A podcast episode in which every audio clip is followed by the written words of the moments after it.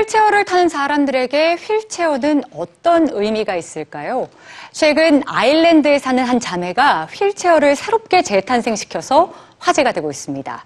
이로 인해 휠체어 타는 사람들은 자신감을 갖게 됐고 또 휠체어에 대해서 편견이 있었던 사람들에겐 긍정적인 인식을 심어줬다고 하는데요.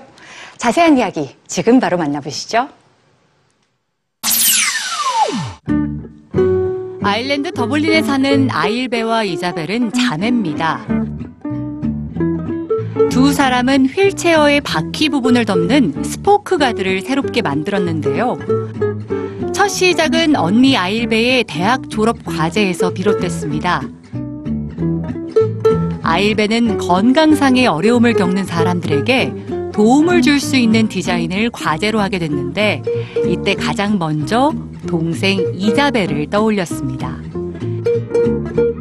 이자벨은 척추 갈림증을 갖고 태어나 평생 휠체어를 타야만 했죠.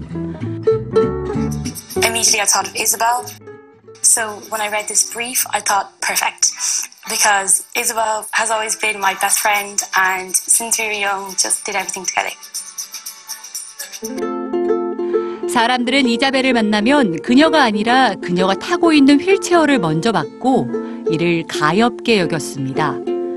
There's a stigma with um, wheelchairs that they're a medical device and that they, uh, uh, you know, that they're a negative thing. And by having the wheelchair look nice, it's showing that showing um, people who don't know so much about wheelchairs that they enable you to do something. They are help. They're not a hindrance. 휠체어는 이자벨의 신체의 일부가 됐고 스스로 움직일 수 있도록 자유로움과 독립성을 주었습니다.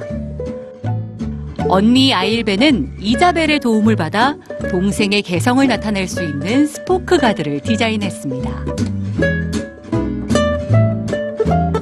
이 스포크 가드는 쉽게 떼었다 붙일 수 있어서 그날의 패션에 따라서 바꾸기도 좋은데요. 이제 사람들은 이자벨의 휠체어를 보고 더 이상 그녀를 동정하지 않습니다. 대신 미소를 지으며 스포크 가드에 관심을 보이죠. 그리고 휠체어에 대해 편안함을 느끼고 긍정적인 인식을 갖게 됩니다.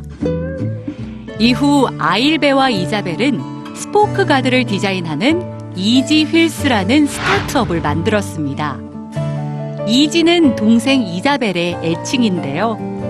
이지 휠스는 곧 소셜미디어를 통해 널리 알려졌고 자신만의 고유한 디자인을 구매하고 싶어하는 요청이 전 세계에서 들어오고 있습니다. 이젠 아일랜드 예술가들도 자발적으로 디자인에 참여하고 있는데요. 최근엔 아일랜드 스타트업 대회에서 수상하기까지 했습니다. 아일베와 이자벨 자매는 앞으로도 휠체어를 사용하는 사람들이 당당하게 자신을 표현할 수 있도록 계속해서 도울 계획입니다.